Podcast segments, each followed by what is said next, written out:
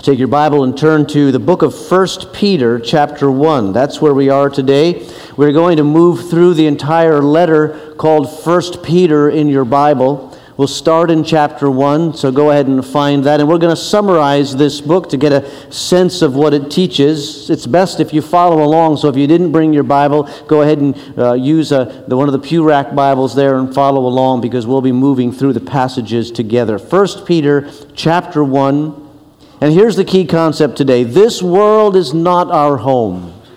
But there's a sub clause, if you will, to our key idea this morning, and that is this world is not our home, so don't be surprised if you are treated like a stranger from time to time. That's the essence of the message of 1 Peter. Don't be surprised if you're treated like a stranger in this world that is not our home. 1 Peter chapter 1 is where we will start. And I read over the Thanksgiving holidays a story about a fam- particular family's Thanksgiving. And in this uh, Thanksgiving dinner, the author, uh, the extended family of the author, gathered at Aunt Doris's house.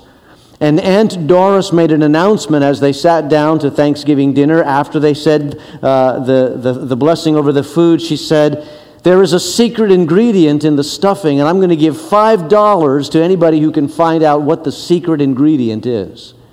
And so the family began to sniff and to touch and to taste that stuffing to find out what the secret ingredient is, and people couldn't quite put their finger on it. But after a while, somebody found out, and they called out the secret ingredient. The secret ingredient was ground up potato chips in the stuffing.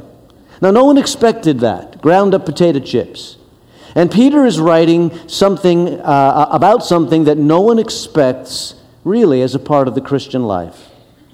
After all, we are the children of the King. We are connected to the Creator of the universe. We are a part of what the King of Kings and the Lord of Lords is doing in the world. And what we wouldn't expect is that there would be suffering along the way. But that's the secret ingredient. Peter says there is suffering because this world is not how it's meant to be. We lived in a broken world that does not follow yet the values of the king. And so Peter writes the Christians of his age to prepare them for suffering, this secret ingredient. First Peter is one of my favorite books of the Bible, and really it's one of my favorite books because of what it might have been but is not. You see, he's writing this book when times are bleak. He's just about to experience one of the worst eras of Christian persecution up until that point in history. In fact, Peter himself will lose his life in the next few years due to the persecution. Scholars who analyze when these books were written in history tell us that it is most likely that 1 Peter is written just before the persecution of Nero breaks out, which is a, a horrendous time for Christian believers. But already Christians were ostracized, Christians were looked down on as a persecuted minority. You have to understand that in the Roman Empire, the, the Roman mindset was one of polytheism. They had a pantheon of gods that they would worship, and as they conquered kingdoms, they incorporated their gods into their system of paganism. And so along comes Christians and Jews, by the way, and they say, well, there is only one God. And to the Roman mind, it sounded like this guy might as well be an atheist. He only believes in one God. That's like this far away from atheism. Added to that, they didn't understand the, the worship of Christians. And they heard these rumors about this ceremony that we now call communion. And they heard about eating flesh and drinking blood. And the rumor was rampant throughout the, the Roman Empire that not only are these Christians the next to being atheists, they are also cannibals. And so it was considered to be okay to look down on this particular group and to persecute this particular group. And that persecution is going to get intense and it's going to fan out throughout the entire empire of Rome. And so Peter writes this letter, and it could have been that he would write a manual of survival tactics. It might have been that the letter of 1 Peter was hunker down, hide out. Let me tell you how you can escape the suffering that's coming. You guys need to be quiet. You guys need to kind of just ride out this wave of persecution. And then, after it is over, then we can talk a little bit more about what we have in Jesus. But that is not what Peter writes. Peter writes, Stand up, stand out, be bold for Jesus, because what you have in Him is worth all and every bit of suffering that you'll undergo. It strikes me that Jesus changed Peter's name. You know what Peter's name originally, his mom and dad gave him the name Simon. Simon means reed, and a reed is easily broken. But Jesus looked at Peter and said, I'm going to call you Peter, which means rock and you get the hard edge of Peter as he writes 1 Peter. So let's read it together. Start the reading in verse 1, chapter 1. He writes this letter to the Christians in Middle and Eastern Turkey, and this is what he says Peter, an apostle of Jesus Christ, to God's elect, strangers in the world, scattered throughout Pontus, Galatia, Cappadocia, Asia, Bithynia, who have been chosen according to the foreknowledge of God the Father, through the sanctifying work of the Spirit, for obedience to Jesus Christ and the sprinkling by his blood. Grace and peace be yours in abundance. So let me ask you a question as we begin 1 Peter. How did you get saved if you know Christ as Savior? Now, if your mind is drifting to a day where you, rose your, uh, you raised your hand, or a day when you walked the aisle, or even a moment when you prayed a prayer, that's not really the question that I'm asking. I'm asking theologically, how is it that people get saved? Peter starts with what you have in your salvation because he understands that when you understand what you have in your salvation, you will be able to grow in it and stand firm. How is it that you got saved? Peter shows us that every member of the Trinity of the Godhead of God is involved in your salvation. You have been, he says, chosen by the Father, who exists in the eternal state and always sees all of time, always as now. The eternal now that theologians write about. That God who blows your mind has chosen you. You have always been chosen by God. You have always been loved by God. You have always been known by God. God sees all time, all the time. And He knows you, and He's chosen you. And, and based on that choice, that, that decision that God has made in the eternity, outside the passing of time, he sent God the Son to pay the price on the cross so that we can be saved, so that justice is served in love. And then the Holy Spirit sanctifies you. The Holy Spirit enters your experience, enters your life, and regenerates you, makes you new from the inside out. That's how you got saved. You are saved because you surrendered to the overwhelming, forgiving work of Jesus. And you made yourself vulnerable to the life changing work of the Holy Spirit through faith. And God the Father oversaw that entire process. It is God's work that has gotten you saved, not your work. So, based on that, you have security in what you are in Jesus Christ. That gives you hope. Look at verse 3. Praise be to the God and Father of our Lord Jesus Christ. In his great mercy, he has given us new birth into a living hope through the resurrection of Jesus Christ from the dead. Peter wants them and us to nail down who we are. We are those in whom God has worked. And then he says, based on that salvation, I want you to grow in holiness. The second section of the book deals with the Christian's sanctification, and sanctification is growing in holiness, and it begins in chapter 1, verse 14. This is what he writes. He says, As obedient children, do not conform to the evil desires you had when you lived in ignorance, but just as he who called you is holy, so be holy in all you do. For it is written, Be holy because I am holy. As you grow up in Christ, the process is growing more and more holy. But what is it that, that comes to your mind when you hear the word holy? What's the image of holiness? All around us, we live in a world that, in the, the, image of holiness, when they use that word, it is a skewed and perverted image. It is not the image that God has in mind. It's the image of something that's boring, something that's, you know, no fun, something that, that just nobody would really be attracted to. I don't know if you, if you ever read any of the works by John Steinbeck. He's a great author, a fantastic writer. In one of his books, East of Eden, he has a character that he describes as a Christian, or at least as a church going woman.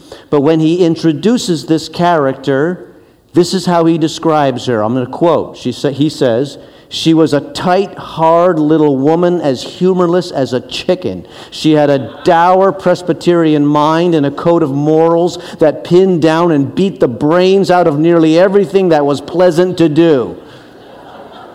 Wow. That is Steinbeck's image of what holiness is, of what growing in Christ is, or following Him. People equate holiness with kind of a sour pickle personality, but that is not holiness.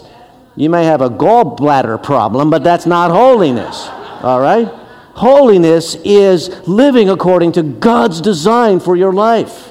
And God's design for your life is beautiful, is joyful, but it's different than the world, okay? It's different. And part of what we're doing as we say we're growing in holiness is we're doing battle, and the battle rages on the level of your desires. We must understand that we pray, God, give me the desires that you have for me. Help me to want what you want for me. Because the case is simply this just because it comes naturally to you, just because it comes easy to you, does not make it right for you. There is something called holiness. So, God, make my desires what you desire for me. And when you pray that prayer, you pray it with this confidence. God does not want you to have a boring life, He wants you to have a better life. So, grow up in holiness, He says. It means being more and more conformed to Him. When you see the word holiness in the Bible, I want you to, or holy, I want you to think of, of two other words. These are the two words that always go with that word. It is, they are the words separate and pure. When you're holy, you're separated out. You don't blend in. And that's what Peter's saying to those who are going to face persecution. Don't blend in. Don't hide out. Don't just go along. You make sure that you are obviously different and separated out but your difference should be the second word, pure. Your difference should be your moral quality. Your difference should be your righteousness. That's what makes you stand out. And that's still our call today. You are to be a holy people called out by God separate and pure. What it means is this in the workplace, in the school halls, on the playgrounds, no matter where you are, in the neighborhoods, in the office, at the plant, when people are standing around in little huddles telling dirty stories and using bad language, if they look at you and they say, Oh, sorry, I don't mean to offend you, rejoice and be glad. Because they see a difference in you. And if they don't see a difference in you, work on it. Grow in holiness, says Peter. Understand your salvation, grow in holiness, and also grow in love. That's part of sanctification. Look at chapter 1, verse 22. Now you have been pure now you have been purified yourselves by obeying the truth, so that you have sincere love for your brethren. Brothers, love one another deeply from the heart.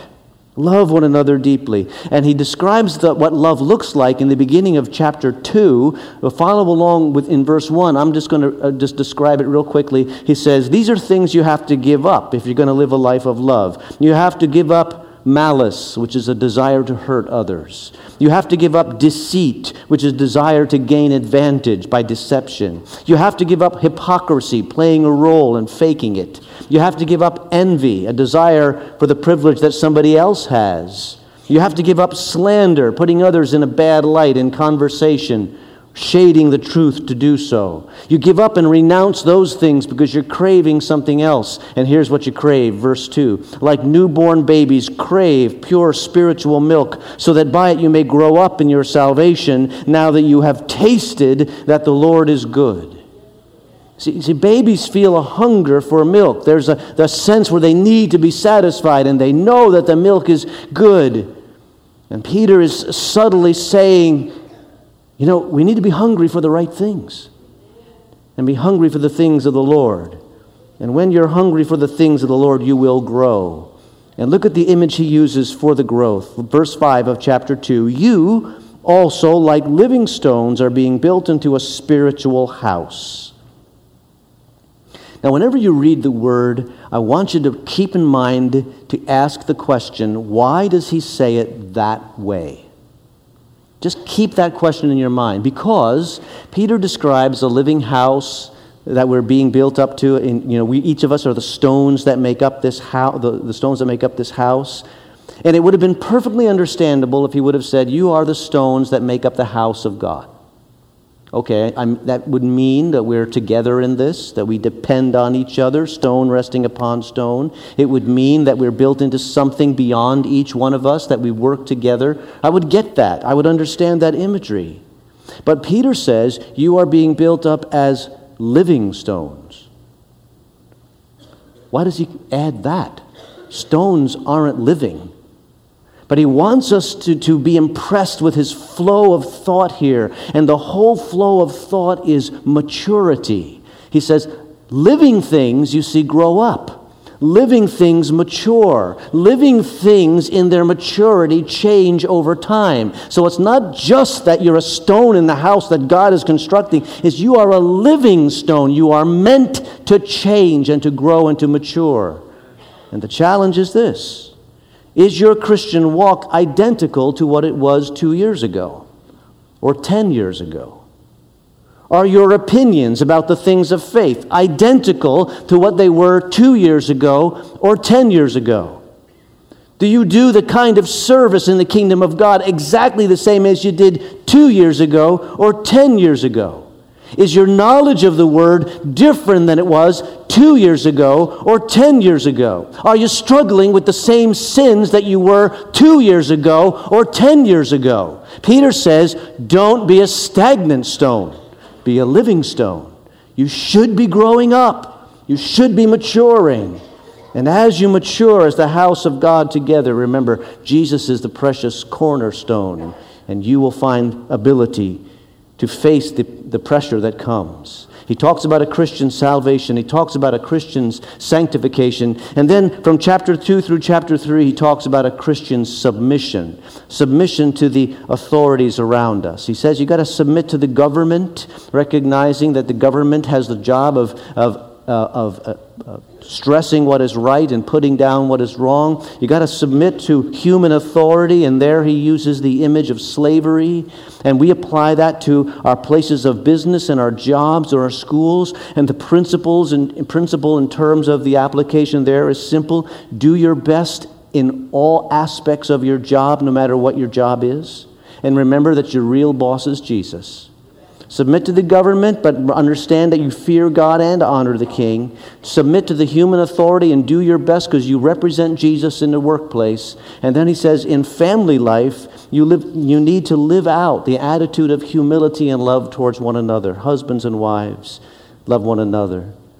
And Peter notices that there's a particular situation that's going on in his day that is still with us today, but it was prevalent in Peter's day. And that is that women were coming to Christ before their husbands. All right? And Peter sees that phenomenon, and the question that comes with it is from the woman, How can I influence my husband to come to Christ? How can I be an influence in his life? Listen to what he says, chapter 3, verse 1. He says, Wives, in the same way, be submissive to your husbands, so that if any of them do not believe the word, they may be won over without words by the behavior of their wives, when they see the purity and the reverence of your lives. See, here's what Peter is saying here's what not to do.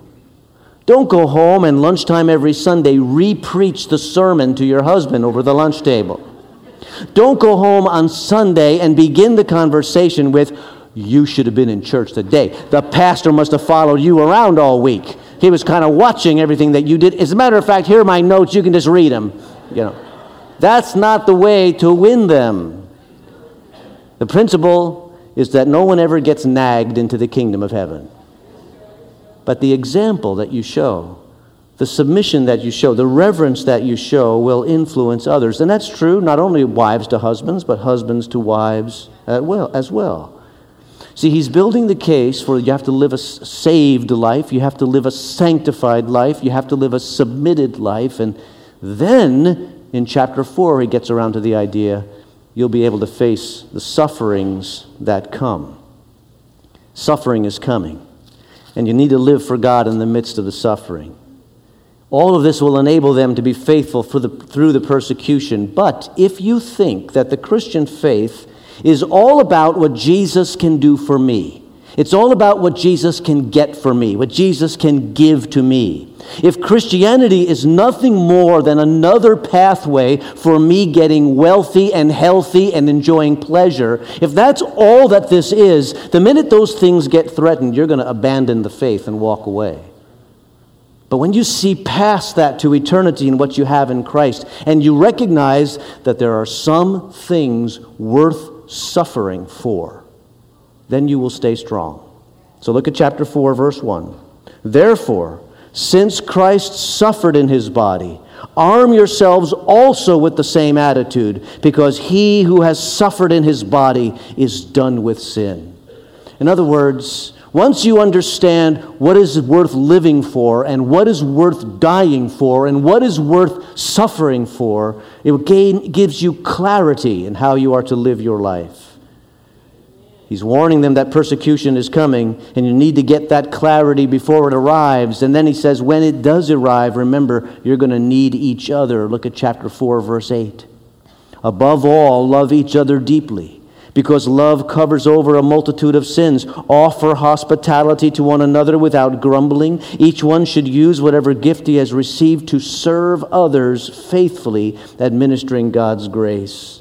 You're going to need each other. You're going to need to bail each other out of jail. You're going to need to shop in each other's stores because other people are going to boycott you. You're going to need to deliver meals. You're going to need to bind the sick and heal the wounded. You're going to need to do all of that. All kinds of various ministries of grace. You need each other because suffering is coming. And the church that will weather the storm as we enter chapter 5. The body that's going to weather the storm of suffering, he says, has two qualities it has good and godly leadership, and it has a culture of humility. Chapter 5, verse 2. To the leaders, he says, Be shepherds of God's flock that is over your care, under your care, serving as overseers, not because you must, but because you are willing, as God wants you to be. Not greedy for money, but eager to serve. Good and godly leadership is essential to guide the church through the storms of suffering. And then he says, but also humility. Verse 6 Humble yourselves, therefore, under God's mighty hand, that he may lift you up in due time. Cast your anxiety on him because he cares for you. Blessing is coming in due time.